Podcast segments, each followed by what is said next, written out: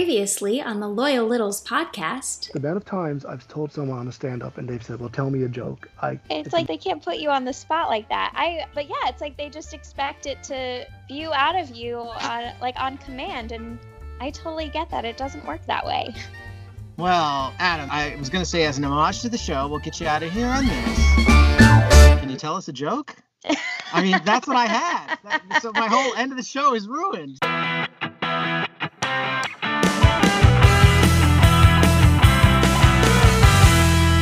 Welcome back to the Loyal Littles podcast. Welcome, Roxy. Welcome back, Chuck. Hi. Welcome and happy National Dog Biscuit Day. Let's not forget that. and I swear this isn't a new sponsorship, but I'm just going to read this. On February 23rd, your dog doesn't want a pat, to be scratched behind his ear, or to run after a stick. What he really wants is his biscuit because it's National Dog Biscuit Day. This day is also known as Dog Biscuit Appreciation Day. It's the best day of the year for dogs. It's also a day to pamper your pooch because he deserves it. After all, he's your best friend.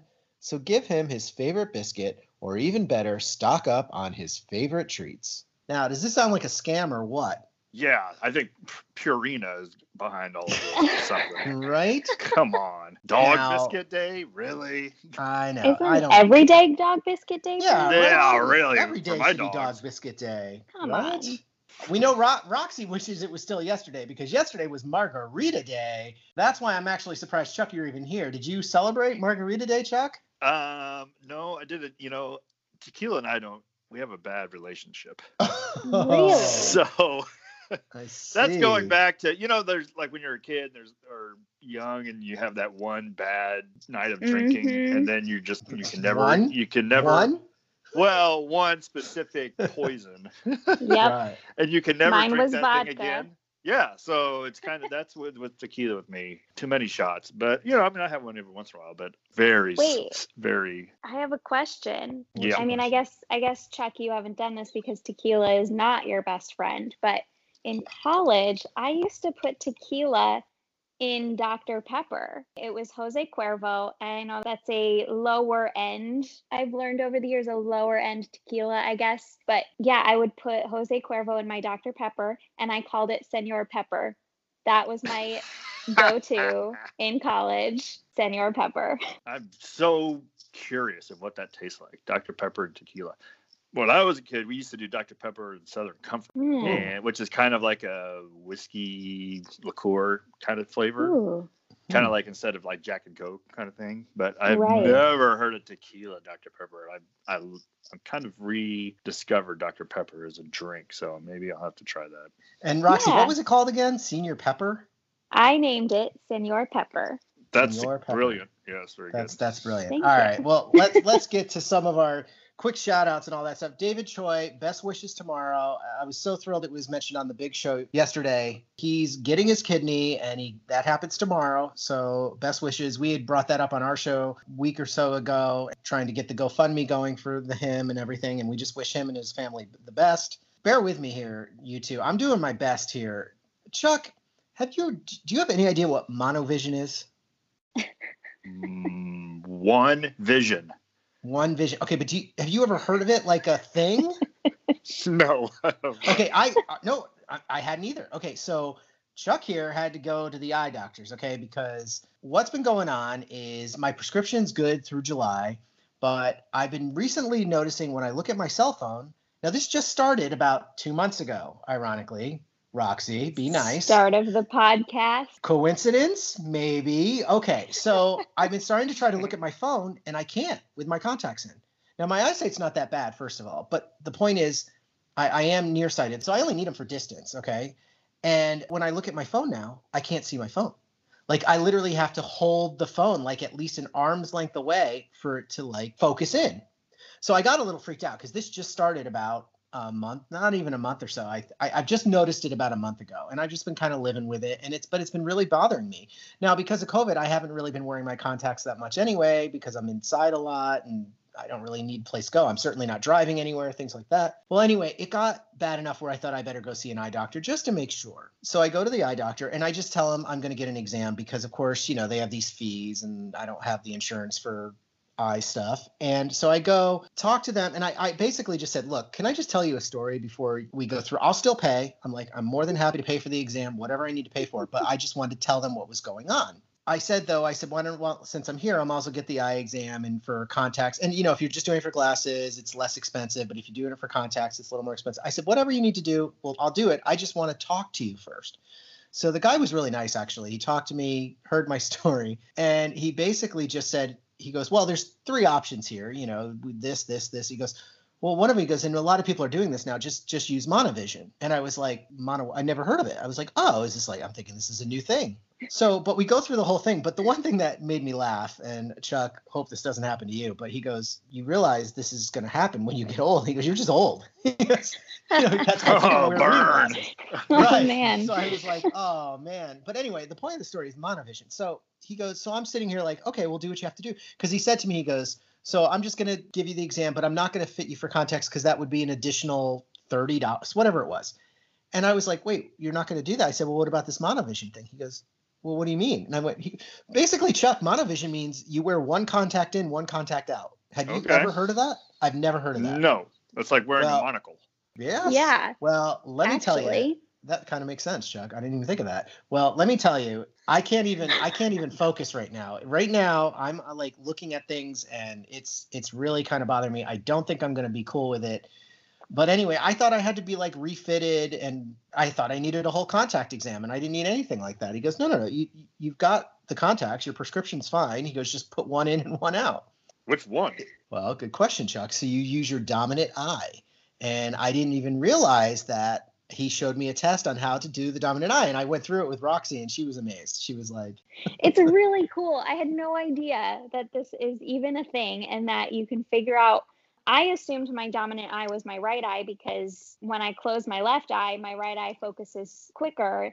And when I close my right eye, my left eye is a little slower to focus. But Chuck, you showed me this technique, and I'm like, I want to like run around the city and test it out on signs all over the place. And I don't know, I just I I never knew that this was a thing, and it kind of blew my mind today. I have vision problems too, but I think it's going to require bifo- bifocal. Chuck, that's what I thought I needed. I thought I was going to have to have bifocals because I could see far away, the TV and all that stuff, but I can't Yes. see my phone in front of me.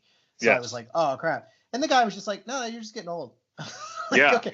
I mean, I have to give a I'm at. shout out. I wish I knew his name. I don't remember the doctor's name because it's not my, like my normal doctor. But he could have. I said, "Look, I agree to everything. I signed. I even signed forms that said I'll agree to the full exam and fitting for contacts because my prescription's up in like six months anyway. So I was like, you know what, just mm-hmm. redo it. It's fine. Just the advice you're going to give me is worth the exam. It's like a hundred and some dollars. But he only charged me like the 70 some dollars for the eyeglass exam because he's like, no, your prescription's not changing. I'm not going to refit you for contacts. You already have contacts. You don't need it. So I was like, wow, good on you for like not overcharge me for something I didn't need. So I thought that was really sweet. So That's great. anyway, I'm glad you figured it out. yeah. So well, I just figured out that I'm getting old and I need eyeglasses. I need like reading glasses, basically. Readers. it That's what I'm. Yeah. Readers, I'm- right. Mm, I've got. I've Ugh. Bought, Chuck, you can get like 20 pairs of readers on Amazon for like ten dollars, Yeah, right. Yeah. No, I know. I'm and aware. then just so then then you have to throw them all around the house because you're you'll never be able to find them when you need them. But but yeah, I'm the same way. Like I've got to I've got to have. I don't have to, but there's some text that I have to like hold the phone, you know, close up or get readers out to to focus. But most of my vision problem is far away. So I mean, I have a prescription for glasses for that. So Yeah. Mhm. Well, we're all getting old. We know that. So before our audience gets old, why don't we get out of here and get to our guest? hey, get one there. But real quick, real quick, uh, we did want to say, Littles, thank you so much. We put up some poll questions on our Twitter page. Thank you for all the, of you Littles who answered them, and it gave us some really good feedback. So anyway, thank you for answering the poll questions. We really appreciate it. Let's get out of here. We've got a great guest, and it, it's fantastic because he takes us through a process of something I just I love listening about. So, loyal Littles, we'll be right back with Meet the Littles.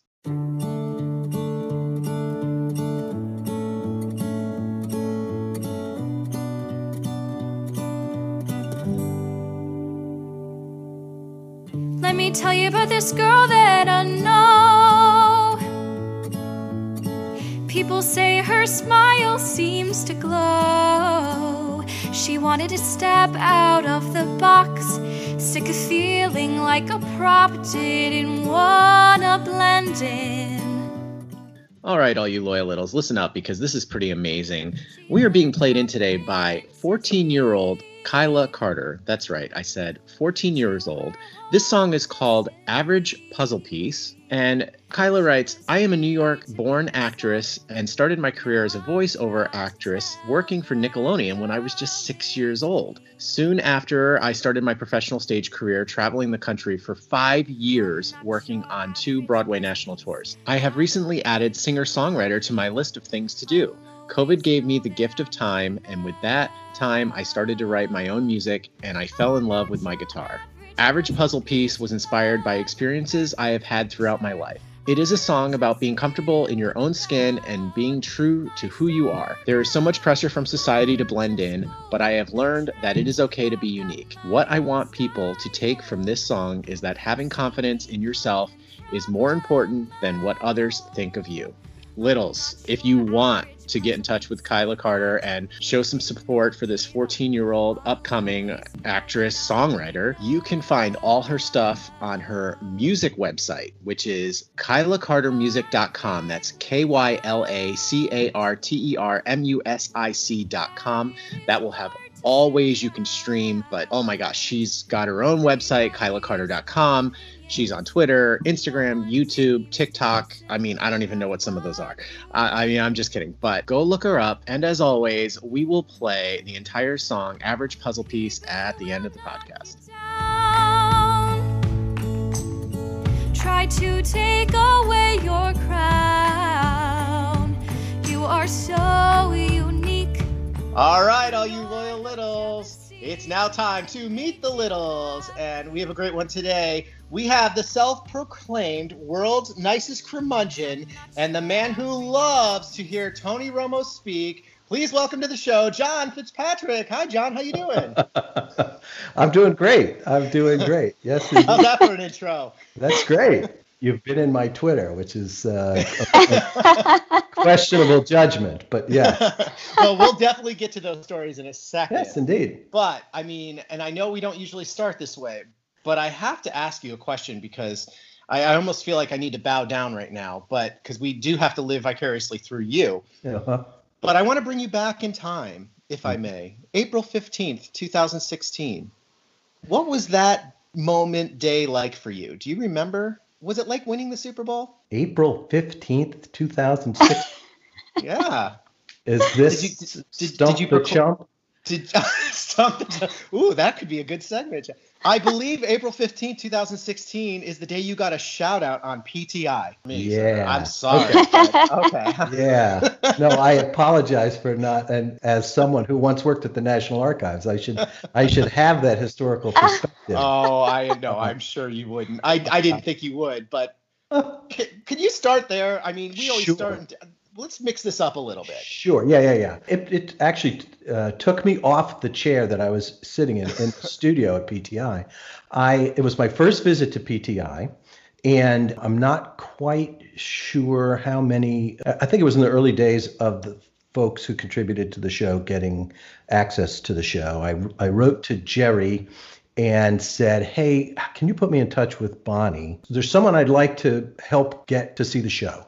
And he was a huge fan and, so i wrote to bonnie and and uh, she sort of knew my name from having because she's a listener and she likes the jingles. So anyway i went i got to go to the show and went to the show and and my friend also got to go. And so we experiencing the show for the first time and they shoot it just like it shows in the 530 slot. Opening everything's in sequence there's breaks in the middle and then they do the the ending. And tony just did the shout out and i was i actually stood up off the chair in the back of the room. The people that i was with all turned to me and said what the heck is that? I, i'm standing there like no I, nobody gets a shout i mean the shout outs are all some other thing at that point. Right, right. and so uh, it was so wait, you're saying nothing happened like during one of the breaks, or? Oh, well, I mean, we had chatted beforehand because by then I'd been sending jingles to the show for a couple of years.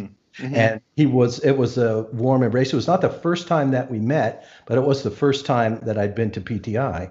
So we had, you know, we had chatted and he had talked to my friend. And at the end of the thing, we took, we took pictures, but there was no, I mean, I had no expectation of that. And it was quite the thrill, obviously. I've Wow. clipped, I've clipped it. I've got it in my uh, video archive and Uh-huh. all of that stuff.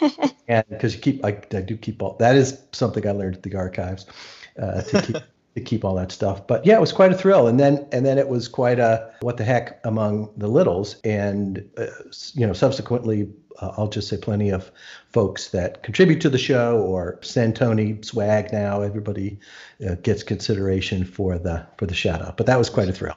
Wow. Right. Wow. I can only imagine. So, so loyal littles, we, we didn't want to bury the lead on that one. When I saw that, I saw that in your archives. I was like, oh my gosh, we have to start with that because that Yeah.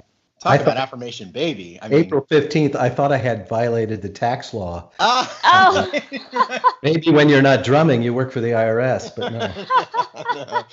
No, and I'm pretty sure that's the exact date. I, you could check me, and we will sure. Call ourselves out on it if we got the wrong date. But I'm pretty Right. sure that was it. So now let's let's go back because Yeah. I know most littles know who you are, of course, because of all your jingles and everything like that. But for the few that might not know, tell us a little about yourself, where you grew up, kind of thing. Maybe where you went to school, whatever you want to share with the other loyal littles out there. Yeah, I, I don't know. They, uh, I'll say Li- Littles probably know there's somebody named John Fitzpatrick in Arlington, Virginia, that gets things played, but uh, not that, that anybody needs to to know me so much. But I'm a uh, I, I grew up right here in the D.C. area. I live in Arlington now. I grew up in Arlington. I've been in a bunch of places between then and now. I had a uh, 35 year career with the federal government, working in national security.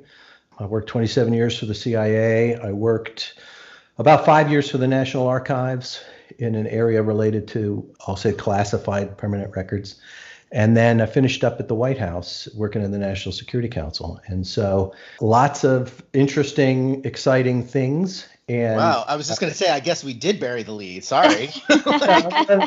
just another civil servant. There's you know millions of us, and uh, despite what you hear in in some political discussions, we're uh, we're all upstanding Americans, and you know root for uh, the success of whoever's in the White House, and Yeah. and that's uh, that's certainly the case. But I I mean I had a terrific time doing exciting things. I never thought I would work for the CIA for crying out loud, and and stumbled into that, and then just stumbled into a bunch of other things. Now I've been I, I, I retired. I left the government about a year and a half ago, and I work in like any guy with gray hair in the DC area as a consultant back to the government.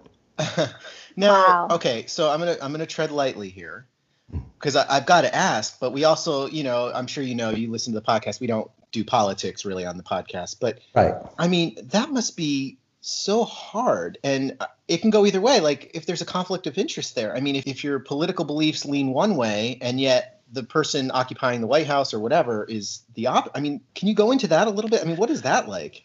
Well, yeah, I think um, you know people come into the government from, from a bunch of different directions, and Sure. some of them are motivated by the political nature of parts of government.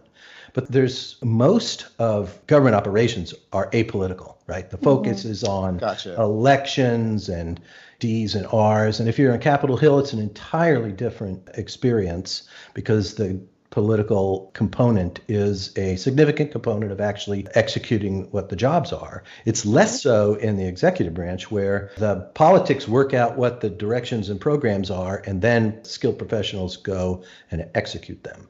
And the direction that those programs go steer I'll say left and right or, or steer around depending on you know where you are in time and where you are in whether it's foreign policy or other things. But largely the people that are doing them are about doing those things not about the political reasons that they're being done. And so i mean i started in 1984 in the reagan administration. I'm old enough i can remember the election night in 1980 i was in college and we were all convinced because we you were coming out of the Carter administration, and I'm 18 years I was gonna old. say that's all had- Reagan's first election, right? we all had to sign up for selective service when you hit that birthday, and we were all convinced with Reagan coming in that we you know we were all going to get drafted and and that they're going to bring back the draft and all of that stuff. So I mean that's a really naive you know 18 year old point of view, but the the dynamic at the time is very different than what it is now. Um, but it was also like the Cold War And it was, you know, you got Ronald Reagan out there calling the Russians the evil empire. And in those days, it was very much on the day to day of so working, even as a super junior person at the CIA. And I, I'll, I'll take that back to a story that actually goes to the show because we know Tony loves the Americans. Right. And the Americans uh, comes on whenever its first season was. And I have I have two daughters. My older daughter is enamored of things Russian and took her semester abroad in St. Petersburg, Russia. And then she, so she went off to St. Petersburg and loved all this stuff. And mostly she was motivated because she loves reading Dostoevsky. So she was not there because of the work, the political aspects of things, but she mm-hmm. she was enamored of what she'd learned of the culture. So anyway, she comes back from that, and a couple of years later, The American starts, and she's like, "Dad, have you seen this show? Oh, it's set in 1980s, in the 1980s, and it's all about Cloak and Dagger. But you know, I think it's a little heavy-handed. All this stuff about FBI people following all the Russians everywhere they went." And I mm-hmm. said, "Not at all. That is exactly the way it was." It's hard to imagine. So things are so different now. And not that we're any friendlier, we're just a different kind of friendly or a different kind of enemy uh, with, with Russia. But but anyway, it was it, I don't want to get too bogged Yeah, down sure. career retrospective, but I but I did have a chance to see the world, uh, live in a couple of places, and do and see some cool things, including at the National Archives. The National Archives has I, you know, I was sort of discovered my inner history nerd. I had an office uh, on the floor with the museum, and so every day I would stroll into the rotunda. And if anybody has been to the National Archives, there's this sort of fabulous shrine to the Constitution and the Declaration and the Bill of Rights that are there in the center of the thing. And all day long, it's buses of school kids and other tourists coming through there, and really exceptional opportunity to see artifacts that the the archives keeps, and including some you know really special ones. So Yeah. anyway, Yeah. Wow, that's great. Yeah, that was we've so actually, interesting. Yeah, we actually got the royal treatment. Uh, actually, the the year we met, right, Roxy? That was Yeah. the first show we did together. Yeah, we were playing the Kennedy Center for a month with White Christmas, yep. and so of course you get some connections here and there, and we got like an amazing tour of the Pentagon where we actually got to go. we- I have some really great pictures of me like up at the podium and you know Yeah. Yep. and stuff like that. But one that's I don't know, Roxy, did you go to the archives? Because I did. I think I go- did. Yeah. yeah, yeah, I definitely did. It was so amazing. Yeah. Now, real quick, so how did you get into that? Did you what did you go to school for, if you don't mind? So I was a uh, I went to William and Mary in here in Virginia, and was an economics and psychology major. So it has nothing to do with what I Okay. ended doing. So what did you uh, want to do? Well, I so here's how I stumbled into the CIA job. I borrowed my mother's car one day. So we only had one car in the house, and she worked here in Arlington, and so I was home from my senior year Christmas break. And if you wanted the car, you took mom to work and picked her up at the end of the day, and then you tooled around in between. And so one day I go to pick up my mom at the end of the day, and a woman that she sits next to, who's known me since I was a kid, says to me, What are you doing about a job? And I said, You know, I'm interviewing with banks and brokerage houses and that kind of thing. And she says, Did you ever think about the CIA? And I'm like, No. and, but her husband was an executive at the CIA. So I go collect my mom from her desk. We're walking back by, and this woman's name was Betty. Betty's standing there holding out the phone. And she says, Here. And it's her husband. And he says a few things to me, and would you like to interview? And I'm like, not turning anything down. It's the CIA. It sounds pretty cool. So Right. drive home and it's a 10 minute drive and when i get there there's a phone message already from this guy in personnel saying call me back and come in for an interview. And that was the start. It was a it was total serendipity that i had this chance encounter. Now her husband was like a bigwig. He's like the number four guy in the cia so Oh, when I see. he calls the recruiters to say hey go after this kid and that's what i was. You say jump he says how he says how high? So so I think I run. I had no idea how easy a time I had getting through this process, all because of this executive interest. But I actually uh, graduated that May. I actually went to work the week before I graduated. Uh, because that was they said you can you can enter on this day in May or this day in September and I needed a pay, I needed a paycheck so I said okay You wanted a summer job, yeah. Right. Right. So the first bad decision of my government career was to skip beach week after graduation, and then uh, go to work. So I went to work, and and uh, I just I remember introducing myself to the class that I was in there. You had to be a college graduate to be in the program that I was in, and and I said, you know, I'm probably the only one in this room that's not a college graduate. And of course, the guy at the back of the room has a heart attack. Wait a minute, what? How could you get in here? Right. Right. I, get, Right. I, Next I. I don't graduate until Sunday, so. Right. So yeah, so then uh, that that started. So it's a complete fluke and one of those sliding doors kind of a circumstance. And 35 years later, I, Uh, And I'm assuming you enjoyed it. I mean, you stayed with it all those years. it's fabulous. It's fabulous. It's uh, it's a civil service job in some respects, and in other respects, I got to see the Great Wall of China and the Wow. Nile and all over the globe. So it was uh, it was cool. So two DC related questions. All right. So you grew up there, you said, and so I'm curious. This is one I always like to ask. Well, first of all, what's your favorite? Do you have a favorite sport? Are you a baseball fan? Baseball. I'm a Okay, Nat- great. So the question is, were you a Orioles fan growing up, and then you changed, or what? What are your What do you consider your favorite team? So the Nats are my team. Okay. I, I I'll go backwards. I was an Orioles fan. Okay, that's what I figured. And then, but there were, I was a Little League player, and the Senators were still here. Oh, right. Yeah. And okay. I have somewhere an autographed photo, Ted Williams as the manager. Shut uh, the fuck. Okay, yeah. This is this has gone too far, sir. Yeah, I know. I know. is- Ted, I mean, Ted. Ted. Ted is hanging up, you know, obviously all over my apartment, and well, you, you'll be aghast to learn that I have no idea where it is. I mean, it's in a box among the box. you're killing me, Smalls. I You know that reference, sir? Yeah, I do indeed. I do indeed. That's Oh my. it's one of uh, Kirsten's favorites, by the way. Wait. Yeah. Wait. Stop. All right. Back up. Hold on. Hold on. I have a bunch of boxes. I have a, I got a Sonny Jurgensen football. Send card. me all of them. I'll go through them. Yeah, yeah. Oh, I might even send it back. I mean, come baseball on. Like, so, uh, so anyway, so I was a Senators Wow. fan, and, they left, and then I went to an Orioles game. My little league coach took me to an Orioles game.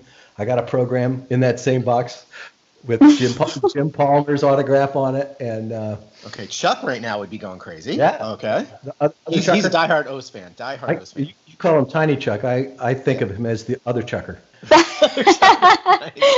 I'll tell him you said that. So, Um, so then I went to see the the Orioles at, at a game, and it was just the most fabulous thing for a I don't know ten year old. And so I followed the I followed the O's, and I was an O's fan into my out of college into my working life, and until uh, Peter Angelos fired Jon Miller. And that began my spite against the Orioles, and I have a similar one against the Washington football team.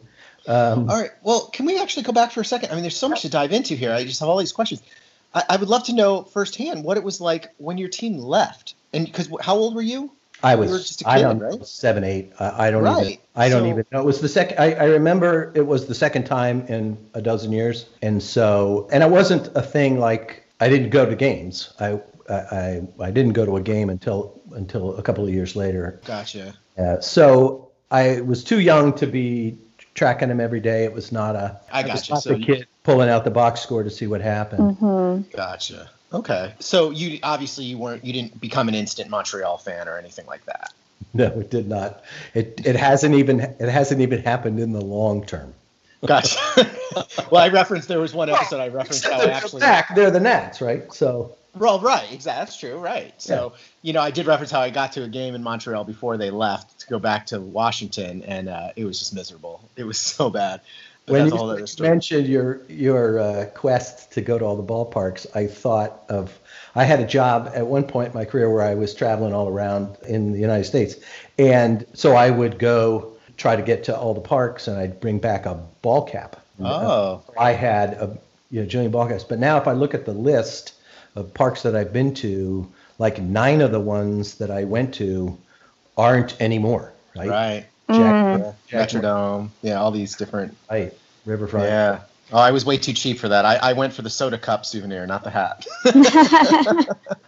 Now, real quick, and then we'll take a quick break. Can you go quick into your Tony fandom? Like, how did that start? I know you're from DC, so that might be Yeah. obvious, but Yeah, is it just the radio show and stuff? No, no, reading reading the sports page. Oh, the columns, of course, of course. And yeah. uh, although I don't sort of remember this in sequence, but uh, I, I think Tony said he came here in '78 or '79, and I remember reading his. It was before he had a column. He was a beat reporter, and and then I would see why is the sports guy showing up in the style section, And so I do remember that. And then he's then he was a columnist and so forth. So, but him and and Wilbon read them forever. And um, when Tony got the radio show, very first incarnation, I was I was working. It was on during the day. I didn't have opportunities to listen. But he had a Saturday clip show.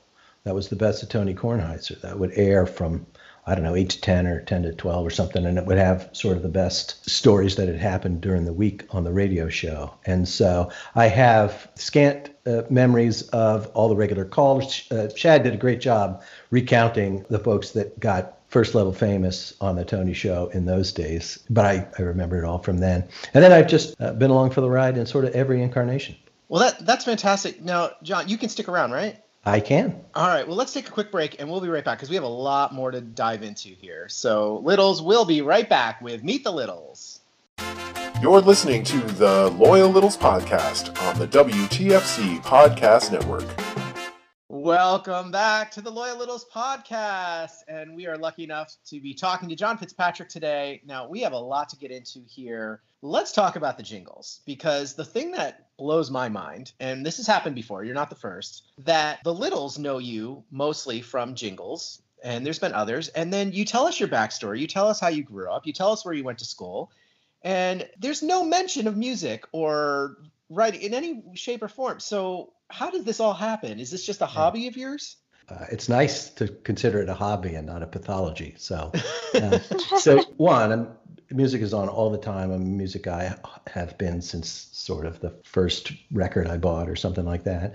And then in school, I did some, I was in singing groups and shows here and there. And then a couple of, I'll say garage bands over time, including one when I was posted to Germany at the embassy there, and the boss had always had a band.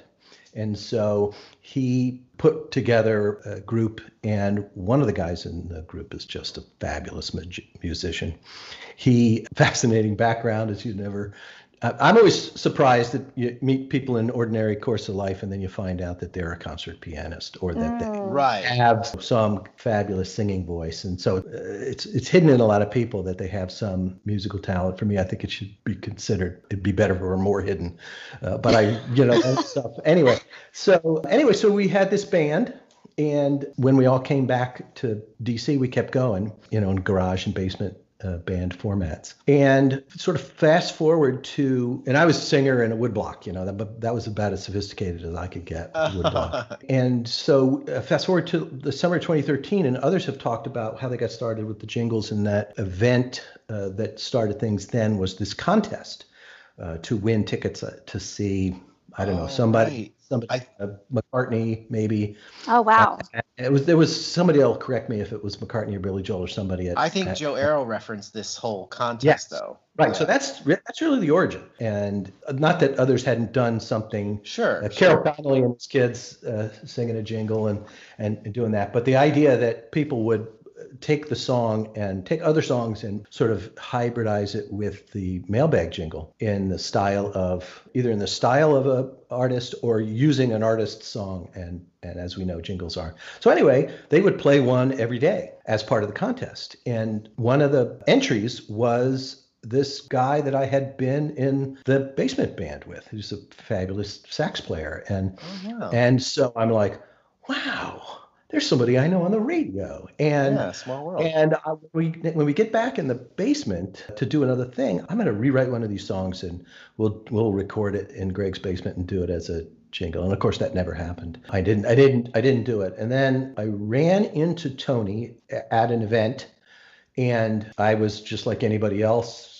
I went up to him and put a few sentences together to say what a big fan I was. And we started talking about the jingles, and he was he's sort of transformed because he is has no musical capacity other than he's got musical taste and, and was a music critic mm-hmm. for some at one point in time. But so he's a love for music, but he doesn't have the ability to put anything together. And so he has this extraordinary appreciation for people who do. As you see, he gushes on the show, all the original music that gets sent to the show. It's all great.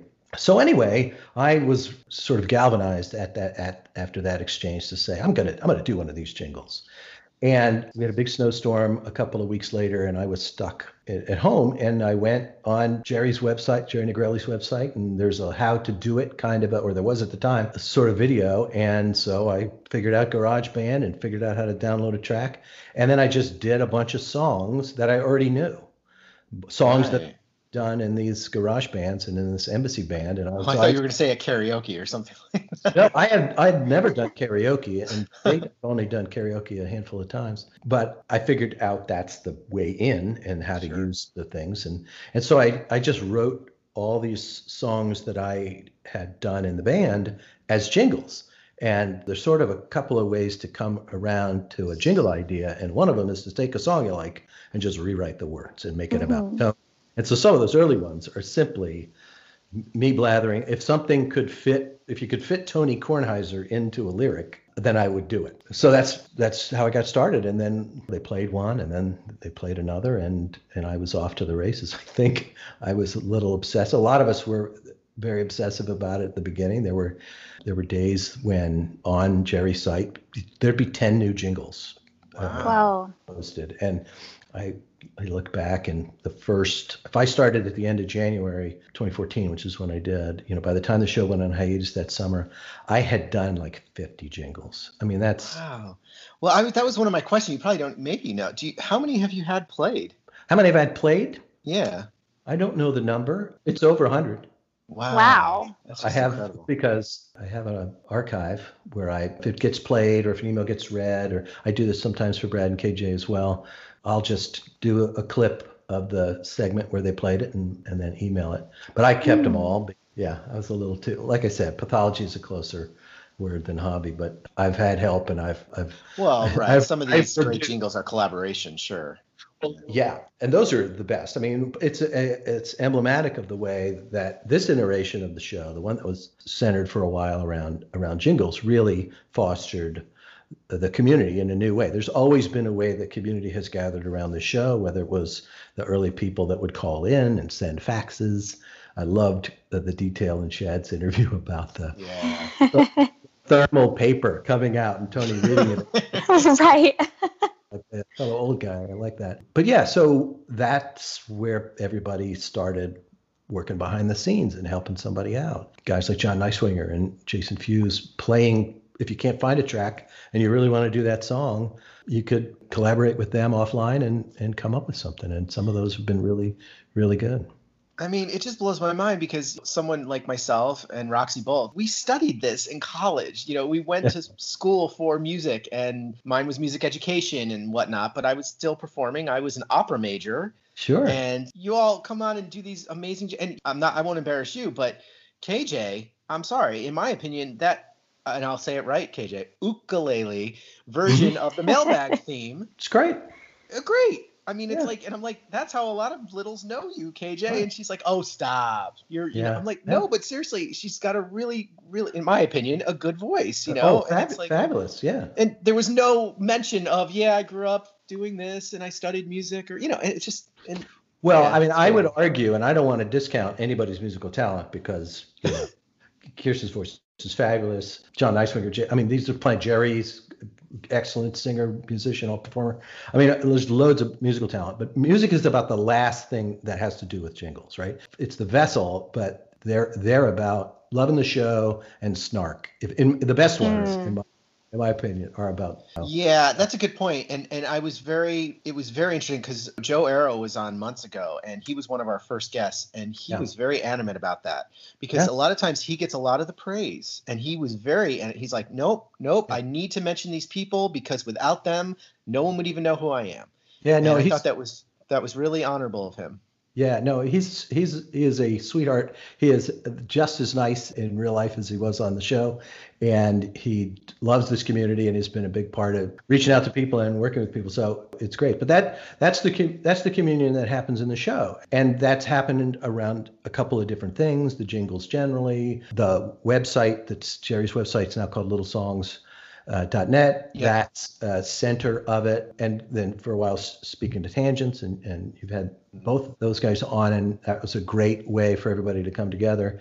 And now you guys, you guys are the next, uh, or the, cur- Aw. the current. How about And you've got well, what you've got that's you know every one of these things is organized a little differently right and Sure. Right. either organized specifically around the show or specifically around the songs and yours is organized specifically around the people that love all those things and Yeah. Yeah. and i uh, super enjoy hearing from folks that i that i don't know and i could listen to mary faye randolph's accent all day she probably says i don't know Right?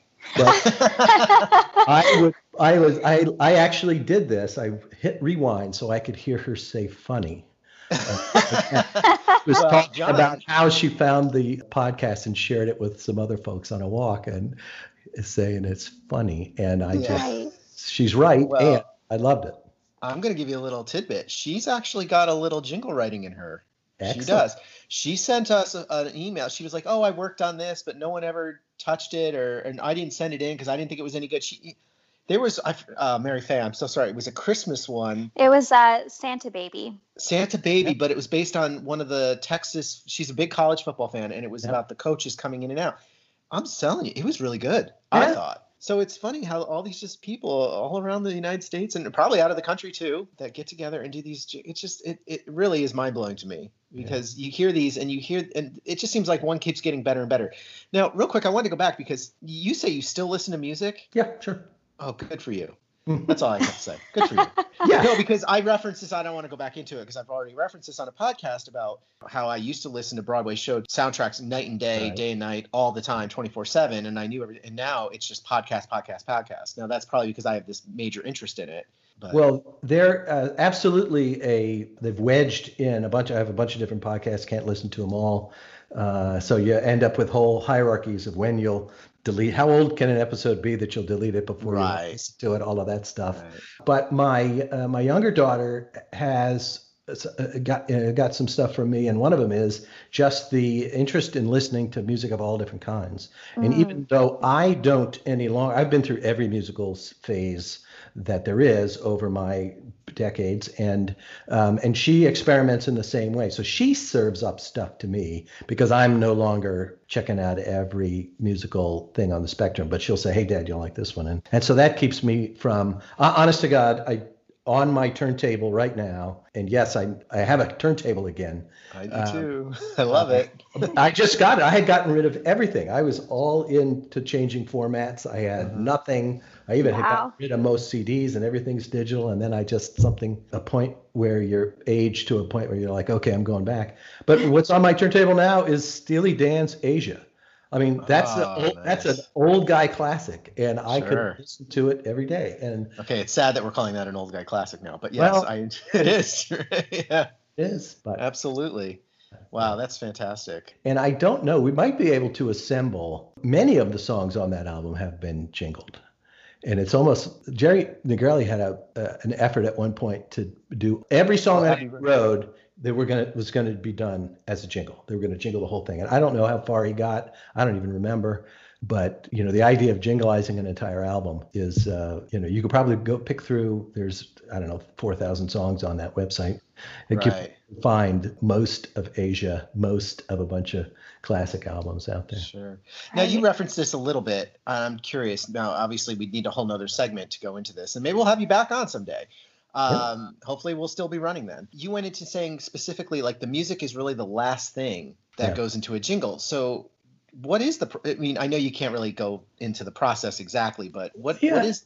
Well, I think there's a there's a moment. I mean, the way uh, uh, I say this now because we've we've heard thousands of jingles, and there's a bunch of different ways that that you can do it. But with me, when I would hear something on the show, so the first thing is there's some ridiculous thing that Tony says. Now he says ridiculous things all the time, and the fact that we can make fun of the ridiculous things he says is, I think, the essence of the best jingles.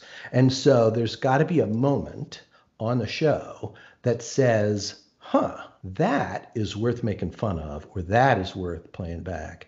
And we have overdone this in some ways. The idea that you can write a jingle about anything that happens on the show, it's been done. But the idea that some things beg to have jingles written about them, that's when they become the best. And so whether it's Tony starts talking about Peter Asher and he goes off on one of his 60s recollections that we've heard a hundred times about Paul and Jane Asher and blah, blah, blah.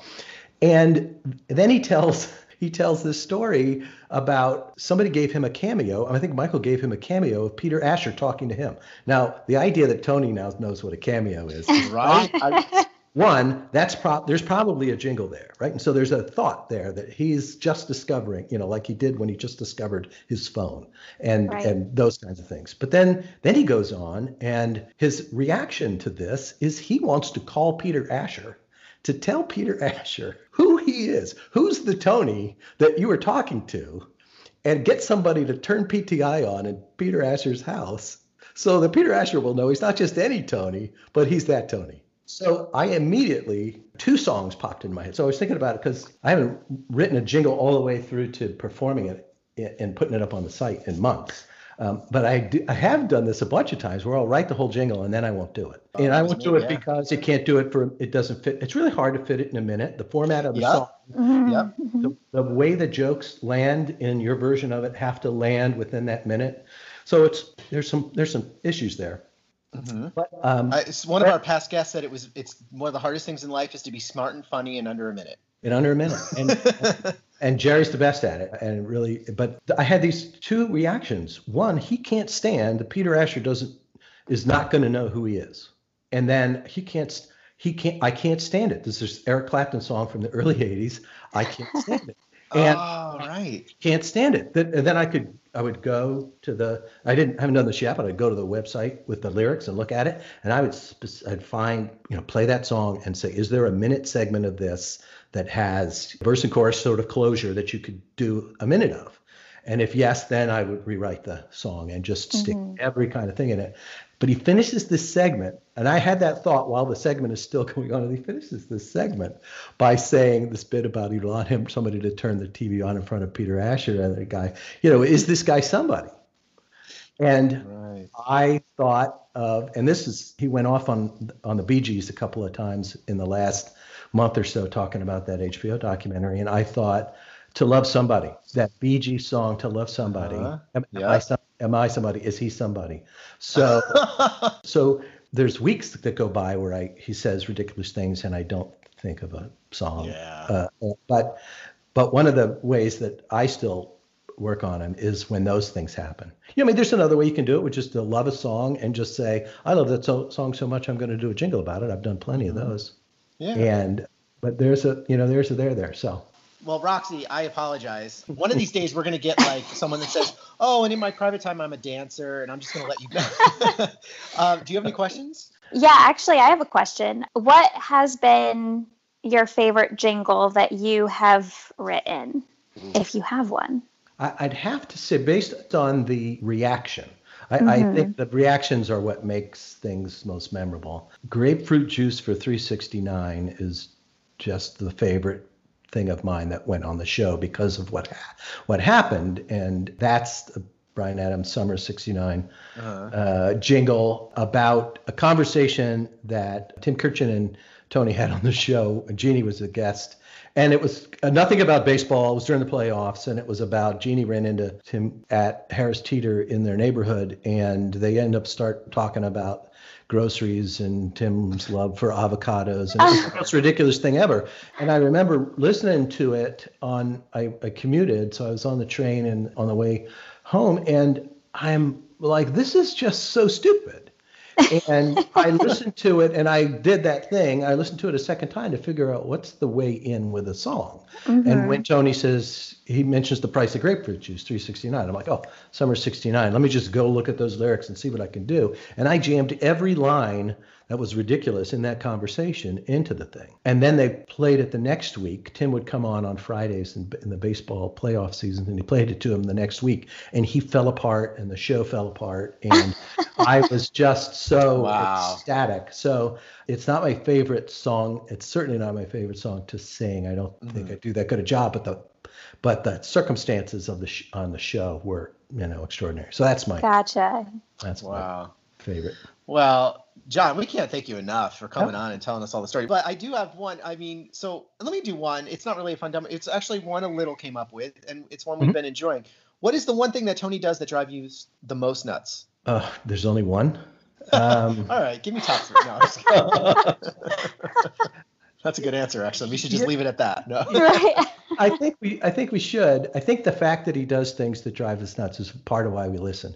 He's a curmudgeon. He is frustrating in many ways. He's he knows all these things. His self-awareness is both missing and at times surprising because he is he does show awareness that he is clueless. And if you uh, there should be a special word. There's probably a German word for that, uh, being uh, uh, aware that you're unaware. Uh, but uh, but I, you know, I don't think of it in terms of that. I just blow past it. I don't fast forward too much, but I uh, I can tune him out. But I would I wouldn't hang on any one thing because his unique characteristics, many of them are frustrating and annoying, and they put some people off. Um, I love that you've given the term tiny to people who aren't little since they're not familiar with the show. At some point, Roxy, are you going to be reclassified from tiny? You know, I've been thinking about that, and I think when I go to my first Jingle Fest, I will then have graduated. But I do. I mean, I don't know if I'll ever listen to him. Yeah. Yeah. I mean, I, I think I'm learning a lot, and eventually will know enough where Right. maybe my status will change a little bit. So there's another end of that spectrum, which is people who are exposed to this and don't keep attached, right? So I'd say your Mhm. t- your tinies are somehow attached, and there's got to be a term for micros or something that that right. have like I want nothing to do with that. Right. That- there's a, there's a dynamic. I wrote a, I wrote a jingle about it. Can't listen to you with my wife. To got to get you into my life. The Beatles song. Yeah.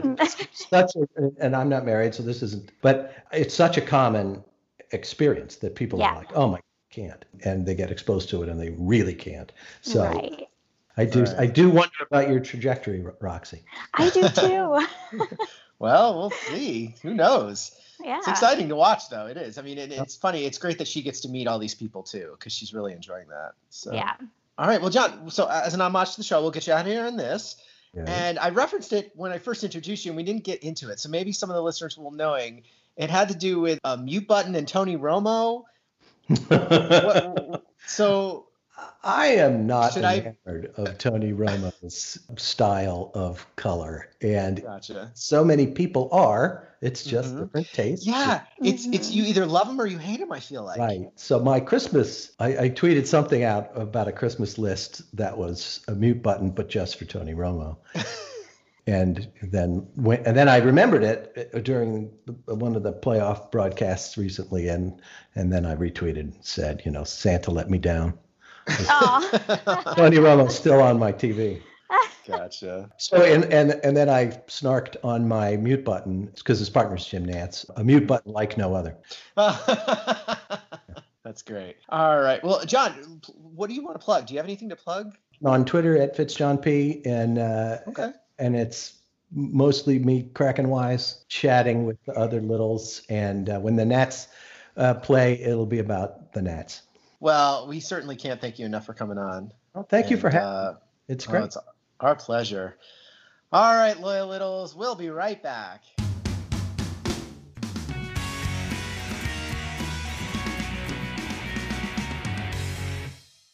Welcome back to the Loyal Littles podcast. I mean, again, this just these these interviews just are so great and they really the content just kills me because first of all, that was so exciting because for all you littles who don't realize this, that episode when we recorded it, it was the morning that the Tony show came out about the cameo. So literally a couple hours after the big show dropped, we're interviewing him and so he's talking about, and one of the cool things, I didn't know if it would make for great podcasting or not, but one of the things he was interested in was maybe we could do the episode based on me writing a jingle with you and Roxy.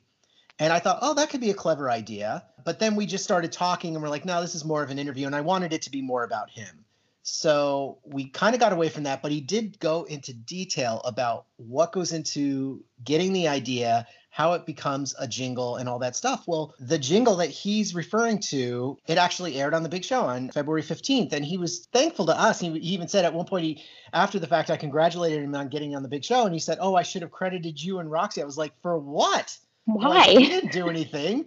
We were just listening to you talk. And he, I mean, he also referenced how he hadn't submitted a jingle in months. And he said Roxy and me gave him the inspiration to get back into jingle writing and stuff. And so there it was. So that was kind of neat in that interview. Just and what a nice guy. So anyway, next we want to do a quick shout out David Wild. Roxy, I don't think you know who that is, but I am looking forward to your interview with the Loyal Littles. Hopefully you'll want to do that someday. But I'm just I just need to say thank you for the nonstop content you give on the TK pages.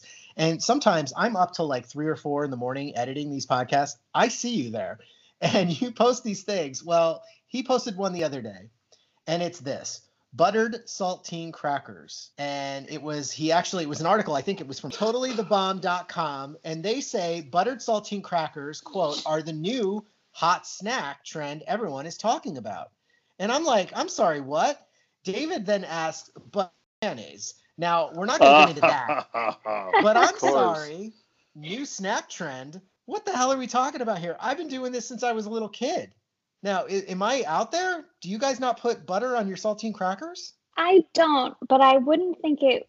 I I wouldn't think it was weird if I saw you doing it.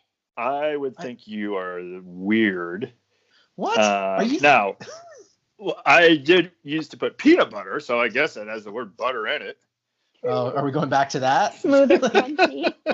well no because But I've yes, never it's smooth and ever heard of stuff. anybody putting pe- just regular butter on their saltine Really? crackers.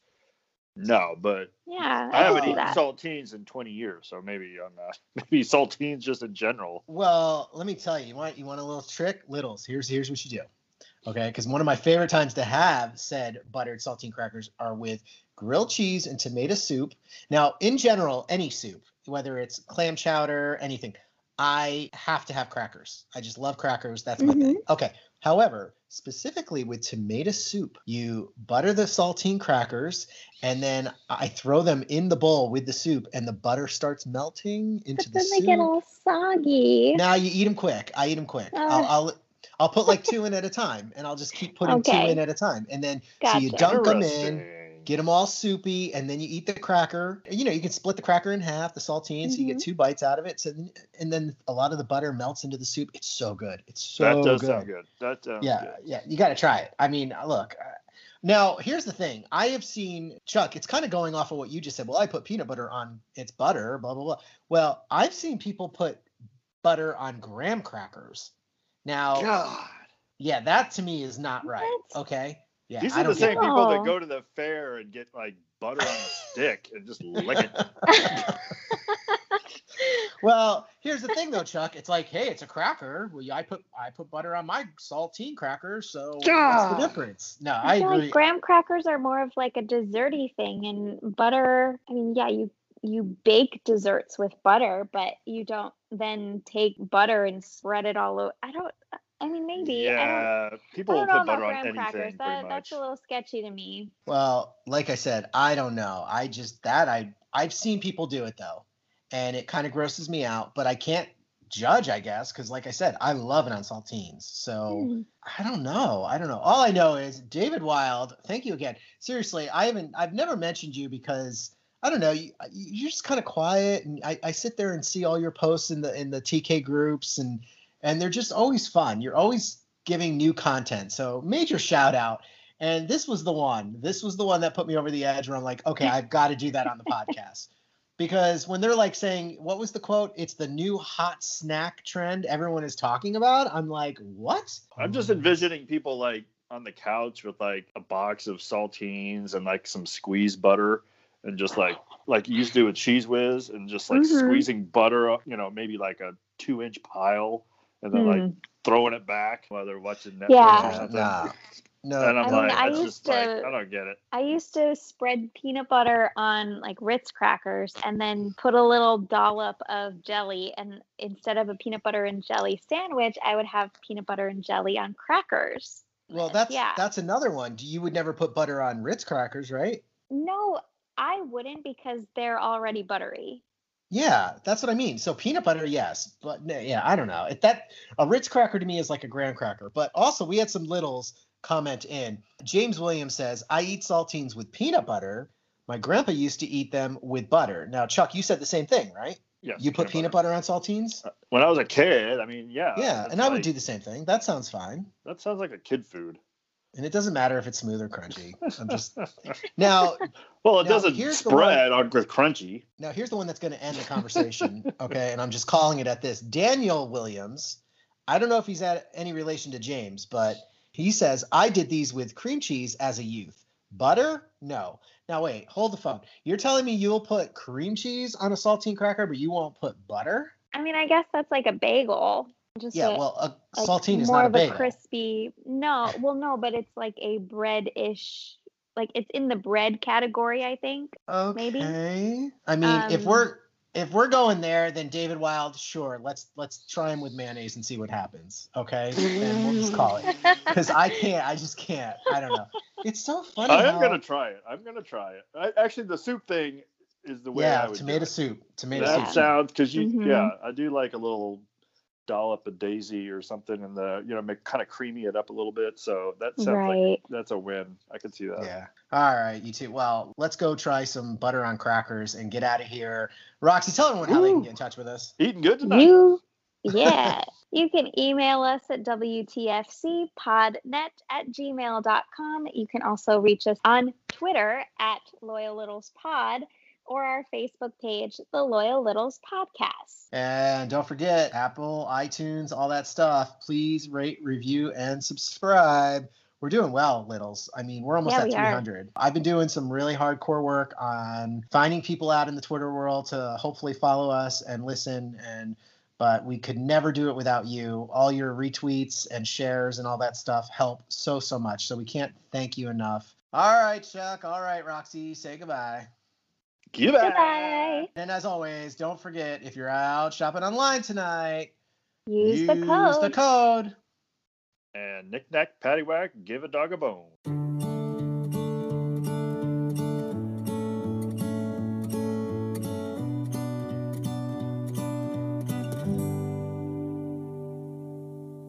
Let me tell you about this girl that I know. People say her smile seems to glow. She wanted to step out of the box, sick of feeling like a prop, didn't wanna blend in.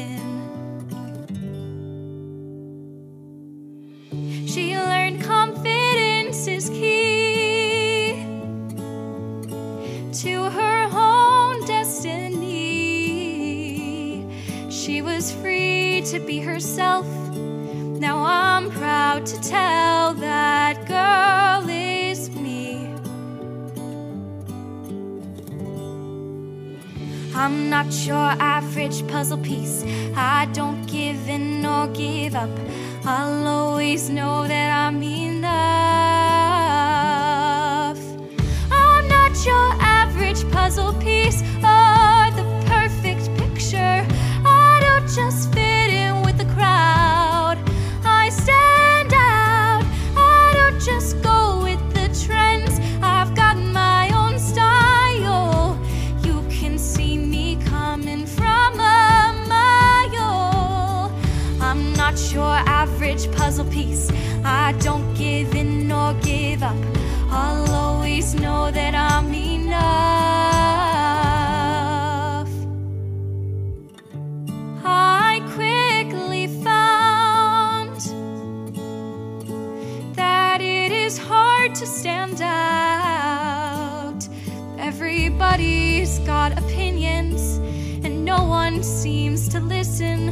What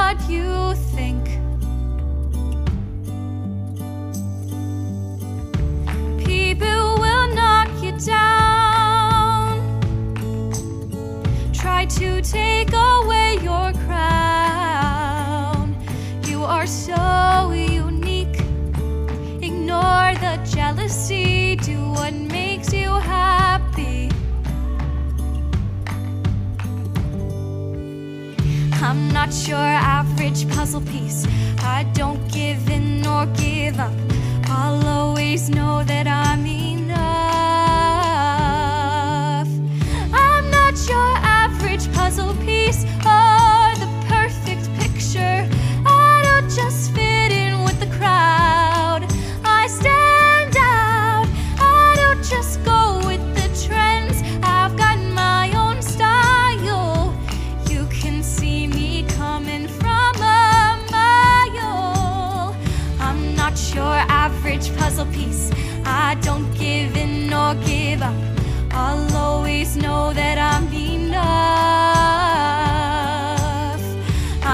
I'm your average puzzle piece.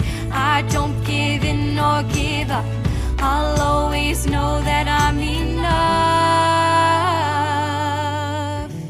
The Loyal Littles podcast is produced by the WTFC Podcast Network and edited by Louis B. Crocco. Oh, yeah.